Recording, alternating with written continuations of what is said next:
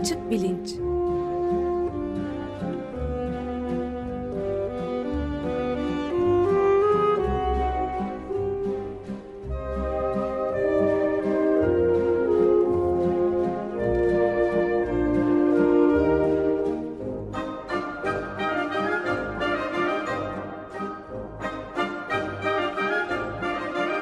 Güven Güzeldere ile bilim ve felsefe sohbetleri. Günaydın Güven Bey, merhabalar. Günaydın Ömer Bey. Günaydın Güven Bey, merhaba. E, merhaba, günaydın Can. Evet, görme ve gör, görememe üzerineki ikinci programı da bugün e, yapalım demiştiniz. Biraz evet, geç, geçen haftanın e, devamı. hafta ki e, tartışmaya şöylece e, devam edelim. E, felsefe tarihinde aslında önemli yeri olan bir soruyu ben size sorarak e, başlayayım izninizle. E, diyelim e, doğuştan görme engellisiniz. E, yetişkin bir zamanınızda e, henüz şimdi o ana kadar hiç e, dünyada hiçbir şey görmemişken e, birden mucizevi bir şekilde gözleriniz açılıyor bir ameliyat sonucunda diyelim. E, ve size şu soruyu soruyorum. E, karşınızda e, aynı malzemeden yapılmış e, bir küp ve e, bir de küre olsun. E, siz gözleriniz görmezken dokunma yoluyla küpün ne olduğunu ve kürenin ne olduğunu tanımış bilmiş olun. Yani bir tanesinin işte köşeleri var, altı tane eşit birbirine eşit kareden oluşan yüzü var. E, diğerinin e, köşesi yok.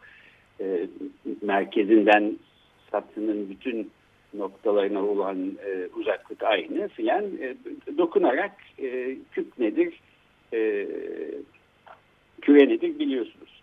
E, şimdi gözleriniz açıldı ve bir küpe ya da e, küreye dokunma imkanı henüz bulmamışken ben sizi bir masanın karşısına oturttum. Masanın üstüne bir küp bir de e, küre koydum. Bunlara dokunmadan yalnız görme yoluyla hangisinin küp hangisinin küre olduğunu söyleyebilir misiniz? Bu şekilde ayırt edebilir misiniz? Soru bu. Ben ederim. Ne dersiniz?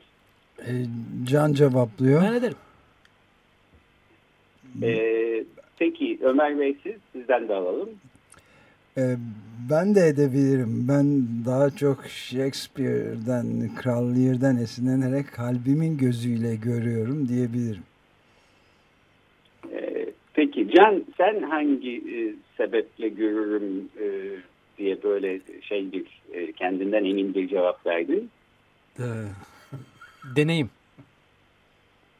Ee, yani bir şekilde e, ellerinle dokunarak Evet. e, öğrenmiş olduğun küp ve e, küre e, kavramlarını görsel olarak e, zihninde çevirebilirsin ve böylece ayırt edebilirsin bu görme yoluyla e, küple küreyi diye düşünürsün. Yani evet yani fiziki deneyim olarak düşündüm ama e, bunun tam tersi olsa yapabilir miyim diye düşünürsem e, o biraz zor olabilir.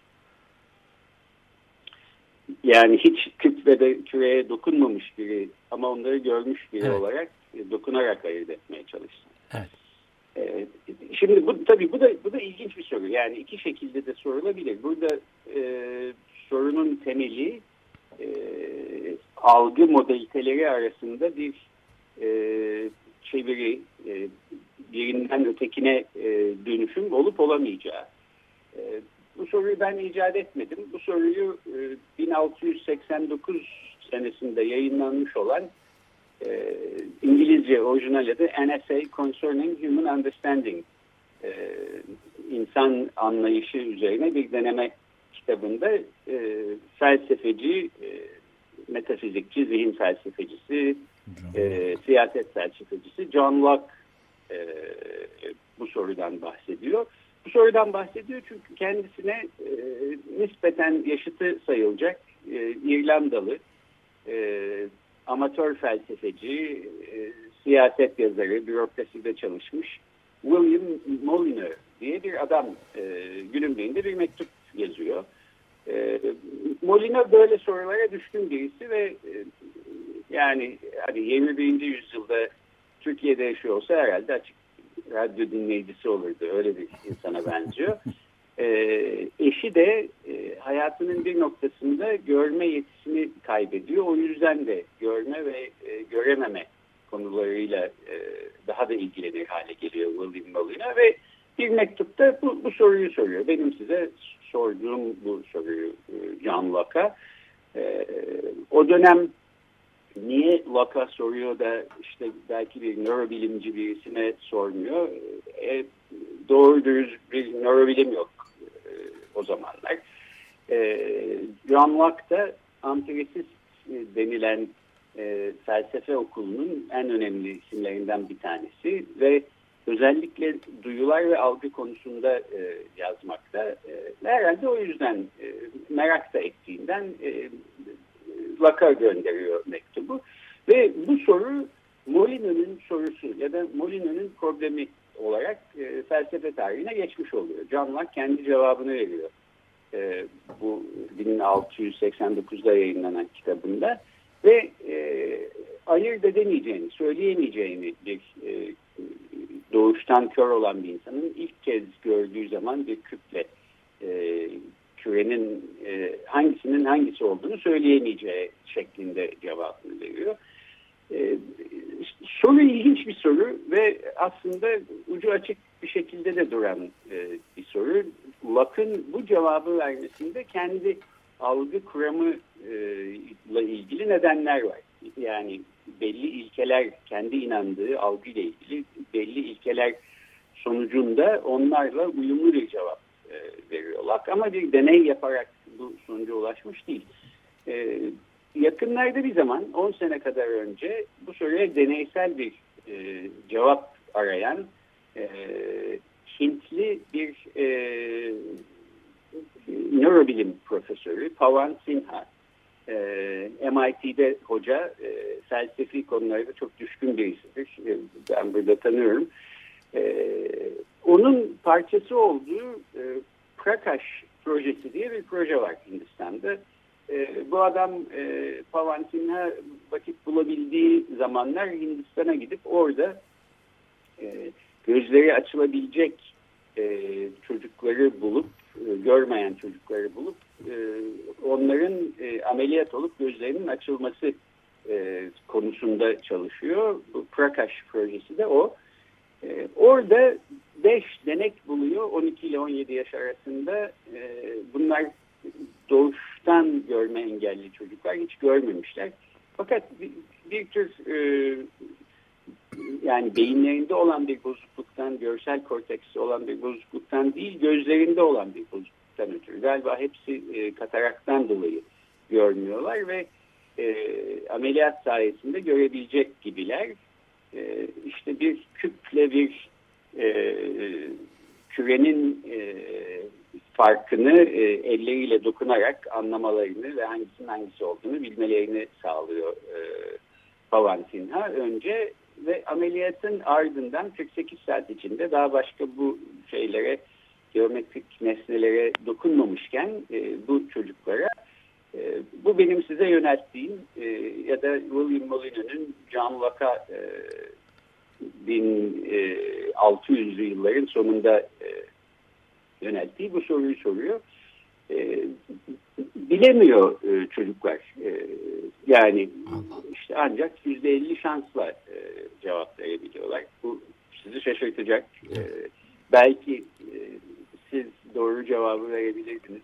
Daha e, dikkatli, algıda daha dikkatli insanlar olarak. E, ama e, şunu da söylemek mümkün.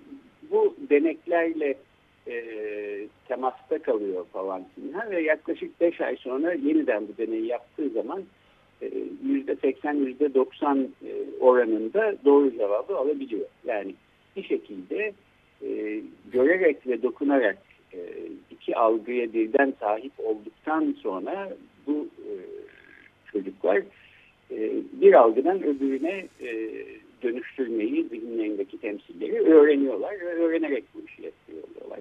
Ama bunu öğrenmemişken ilk kez gözleri açıldığında ve dünyaya ilk kez baktıkları zaman e, hangisi tip hangisi küre e, söyleyemiyorlar. Bu da ilginç bir cevap ve belki benim en azından bildiğim, bulabildiğim e, 1600'lerin sonunda sorulmuş felsefi bir soruya deneysel bir e, cevap olarak e, verilmiş e, ilk cevap. Evet. Yani neredeyse 300 sene sonra birisi akıl etmiş ve böylece bunun cevabını. E, şimdi bu konuya nereden geldik? Yani Moline'nin sorusundan niye bahsediyoruz? E, hatırlayacaksınız geçen hafta Daniel Kish diye bir adamdan bahsetmiştik. E, görme engelliler için Dünya Erişim Derneği diye bir derneği de var. E, kulaklarıyla gören adam diye biliniyor. E, bu tabii aslında çok doğru bir tanımlama değil. Beyniyle ya da zihniyle gören adam belki demek lazım ama ses yoluyla ekolokasyon denilen yöntemi kullanarak yani e, yarasaların da mesela ve yunusların da yaptığı gibi kendisi ses çıkartıp bu seslerin etrafındaki objelere çarpıp dönmesi e, yankısı üzerinden e, bu objelerin ne boyda ne uzaklıkta ne cins şeyler olduğunu e, tespit etmeyi öğrenmiş. Bunu kendi kendine öğrenmiş ve e, dünyadaki dünyada pek çok ülkede görme engelli e, çocuklara da bunu öğretmeyi kendine görev edilmiş bir e, kişi. E, şunu da parantez içinde söyleyeyim. Bu vakıfla e, temasa geçtim ben e, programdan sonra. E, bir şekilde Daniel Kish'le e, temasa geçebilir miyim diye bunu becermeye çalışıyorum. Belki mümkün olur, belki Türkiye'ye de getirmek e, mümkün olur bu kişiyi. Belki e, görme engelli e, bizim ülkemizin çocuklarına böyle bir faydası olabilir. Çünkü görme engelli insanların hayatlarını değiştiren, dönüştüren bir e, yöntem e, olduğu söyleniyor kişinin yönteminin ki geçen hafta da bahsetmiştik. E, bu yöntemle görme engelli insanlar e, çok daha özgürce kendi başlarına hareket edebilir hale gelebiliyorlar. İşte bir, bir kısmı bisiklete falan binecek e, kadar e, yetenekler e, kazanıyor. E, görme konusu tabii aslında derya e, bir konu. E, benim araştırma alanıma da giriyor. Dolayısıyla bu konuya girdiğim zaman e, bir 6 ay falan devam etmek mümkün. Fakat bugün e, bir başka e, kulaklarıyla gören adama e, konusuna e, destek olsun diye belki onun e, komplimenteri e, elleriyle e, dokunma yoluyla gören insanlar konusuna değinmek istedim. Bu Molino'nun sorusuyla başlamamın e, nedeni de aslında biraz bu. E, Daniel Kish seslerle e, sesleri bir şekilde zihninde e, görüntüye ya da görüntüye benzer temsillere çevirerek e, e, hareket etmeyi, yolunu bulmayı e, beceriyor. Bir başka metot, bir başka yöntem e, uzun süredir üstünde e, çalışılan aslında 1960'lardan beri üstünde çalışılan bir başka yöntem e, KVSS denen İngilizce'de bir, bir yöntem e, Tactile to Vision Sensory Substitution diye geçiyor. Yani dokunmadan görmeye e, duyusal değiştirim e, substitution kelimesine daha iyi bir e, Türkçe karşılık bulamadım. Çok beğenmedim bu değiştirim kelimesini ama işte yedeklenmesi, onun yerine geçmesi falan gibi bir şey. Peki bu ne demek? Bu TVSS ve nasıl bir sistem? E, e, bu konuda e, en çok katkı yapmış olan kişi e, hem mühendislik tarafı hem tıp tarafı olan e, Meksika doğumlu bir araştırmacı 2006 senesinde vefat etti. Wisconsin Üniversitesi'nde çalışıyordu. Ben de bir noktada e, kendisiyle haberleşmiştim. Paul Bacchiarita diye bir adam. E, inatla ve kimsenin kendisine inanmamasına rağmen e, gerçek bir mühendislik ruhuyla e, ben bu işi beceririm, görmeyen insanlara dokunma yoluyla görmeye benzer bir algı e, yeteneği kazandırabilirim diye yıllar yılı uğraştıktan sonra sonunda e, başarılı olmuş. Daha doğrusu başarılı olduğuna başka insanların da inanmış olduğu bir kişi. E, bu TVSS sistemi nasıl çalışıyor? Bunu da şimdi şöyle e, size tarif etmeye çalışayım. Mesela e, Ömer Bey siz avucunuzu açsanız, sağ elinizin avucunu ve gözlerinizi de kapatsanız Can da sizin avucunuzun içine e, parmağıyla ya da kaleminin ucuyla bir e, rakam e, yazsa, yazar gibi yapıyor olsa 5 e, rakamı ya da 2 ya da 8 siz bunu görmediğiniz halde e, yalnızca dokunma duyunuzla e, bilebilir misiniz hangi rakam olduğunu? E, bunu hemen deneysel olarak e, yapmak, denemek de mümkün. Bilirsiniz bu aslında çocukken e, bizim oynadığımız evet. e, oyundu bir yandan. Hangi harf e, onu da e, bilebilirsiniz. E, avucunuzun içine değil mesela sırtınıza e, cam parmağıyla bir rakam ya da e, harf yazıyor olsa bunu da bilebilirsiniz. E, Paul Bacchiarita'nın e, başlama noktası e, tam da bu. E, şöyle bir cihaz e, e, icat ediyor. 1969'da ilk prototipini yapıyor. E, gözleri görmeyen bir insanın e, kafasına monte edilmiş bir kamera var.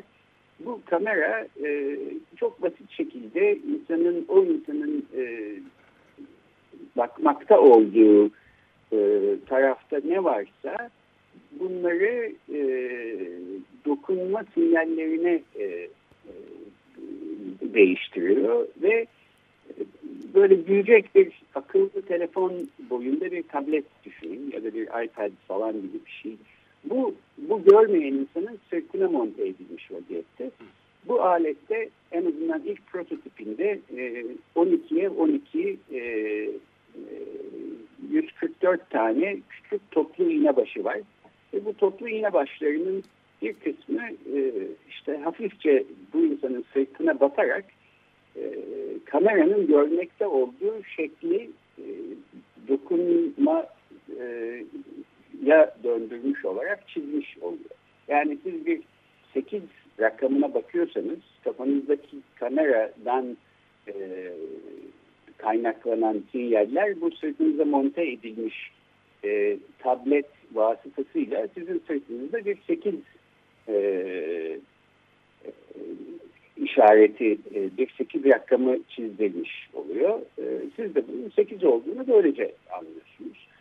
E, bu e, cihazları giderek e, daha ustaca ve uzmanca kullanabilen e, görme engelli insanların da yardımıyla işte Paul Bacchiarita hayatını bu işe vakfederek ve zaman içinde Wisconsin Üniversitesi'nde bir araştırma merkezi kurup kendine bir ekip oluşturarak çok başarılı işler yapmayı becerdi. 1990'larda e, bu prototip e, evrildi ve e, insanın sırtında e,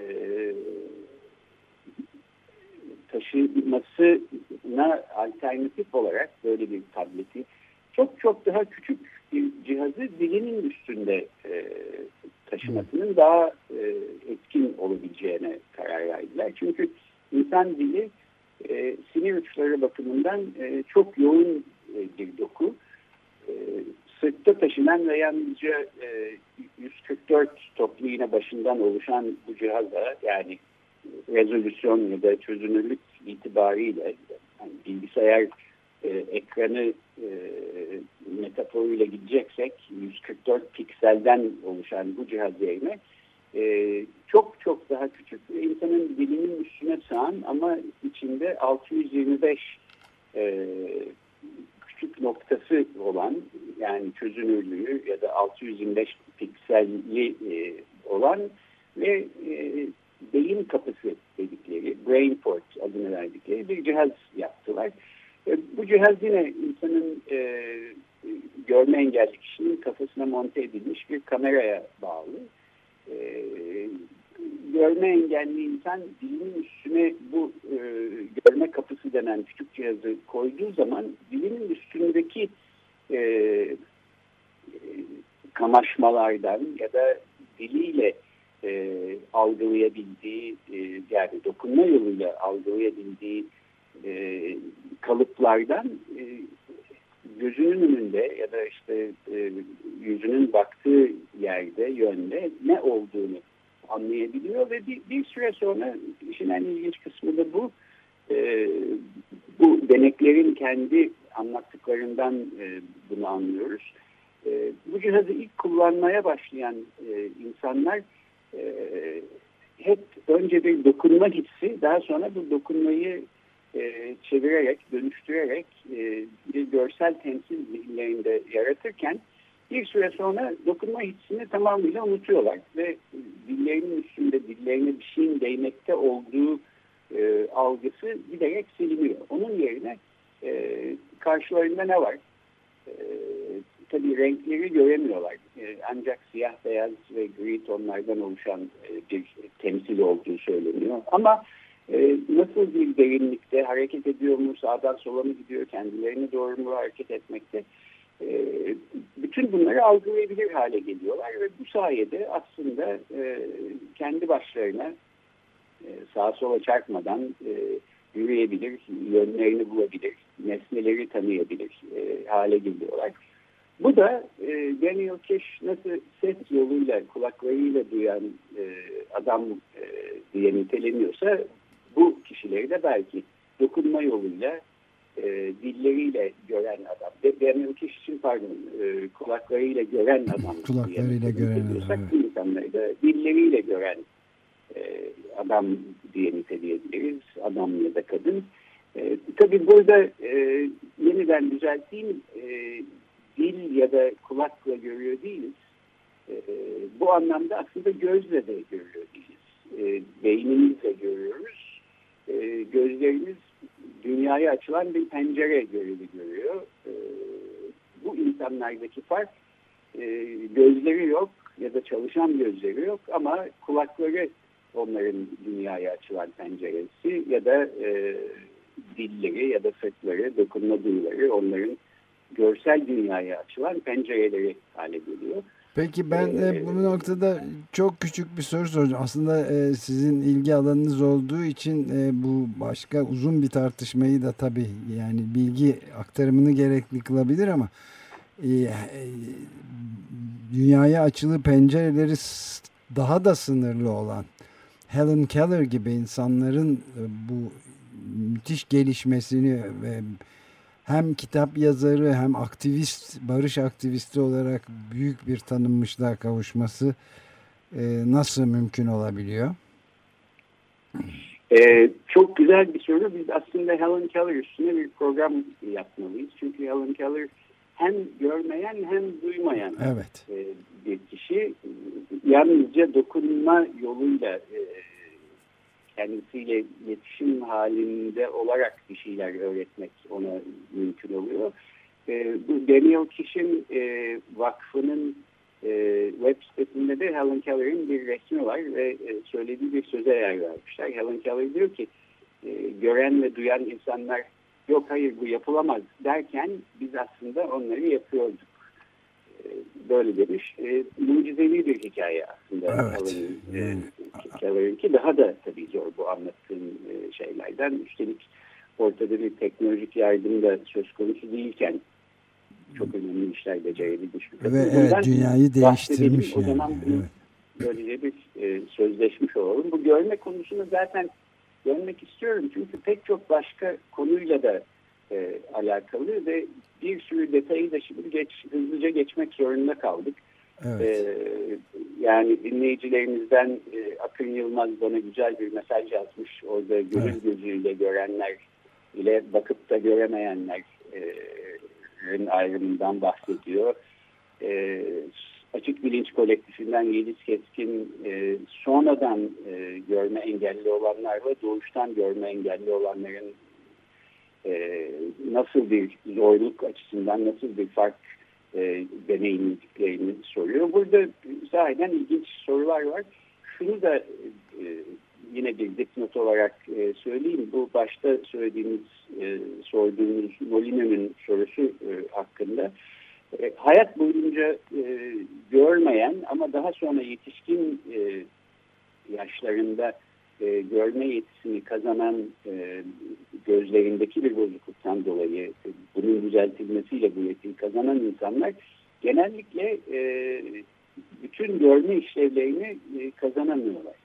E, derinlik algısı kaybı oluyor mesela. Dünya görsel dünya karmaşık bir şekilde e, zihinlerinde yer almaya devam ediyor. Buna agnosya e, deniliyor nörolojide. E, belki bu konuda da bir program yaparız.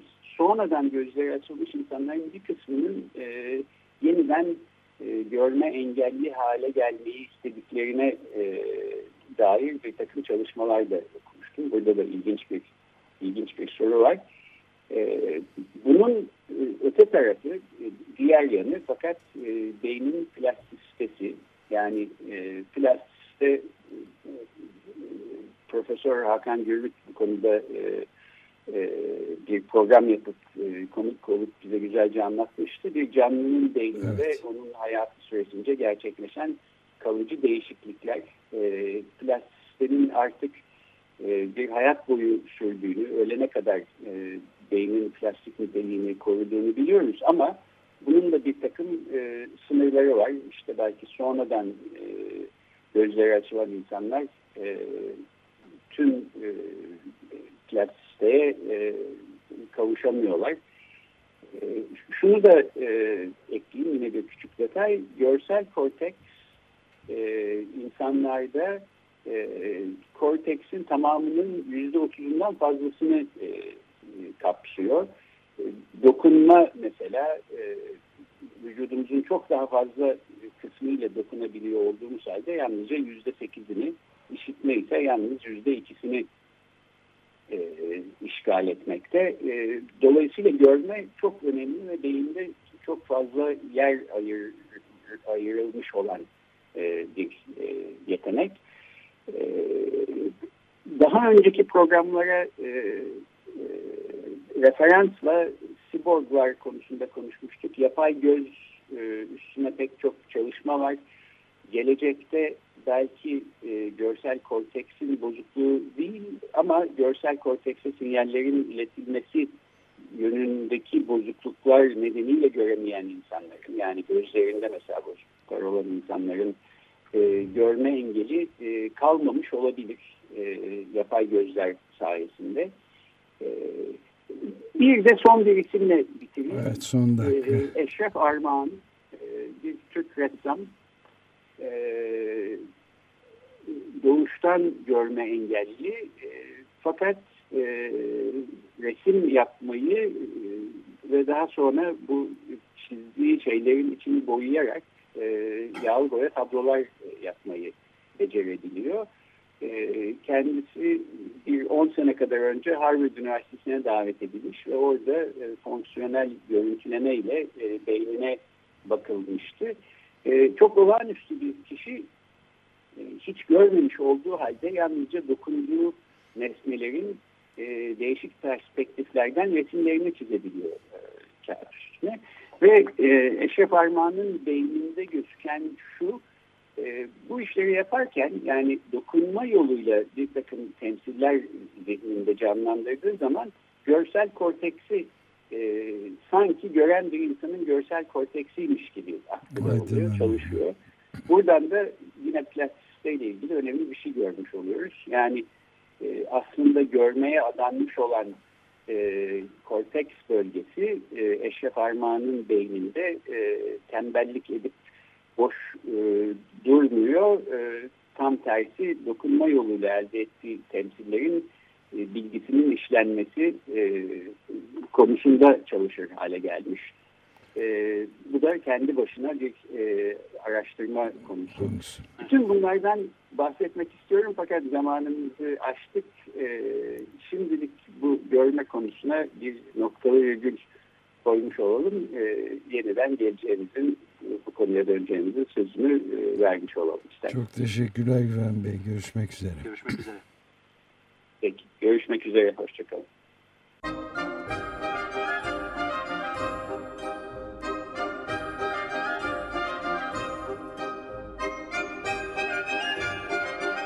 Açık Bilinç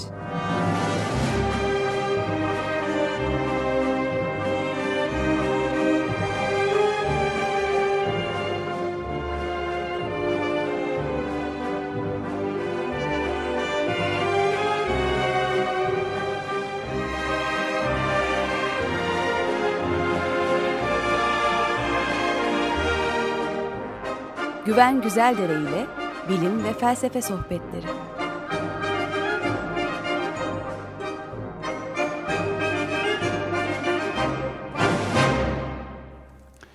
Açık Radyo program destekçisi olun.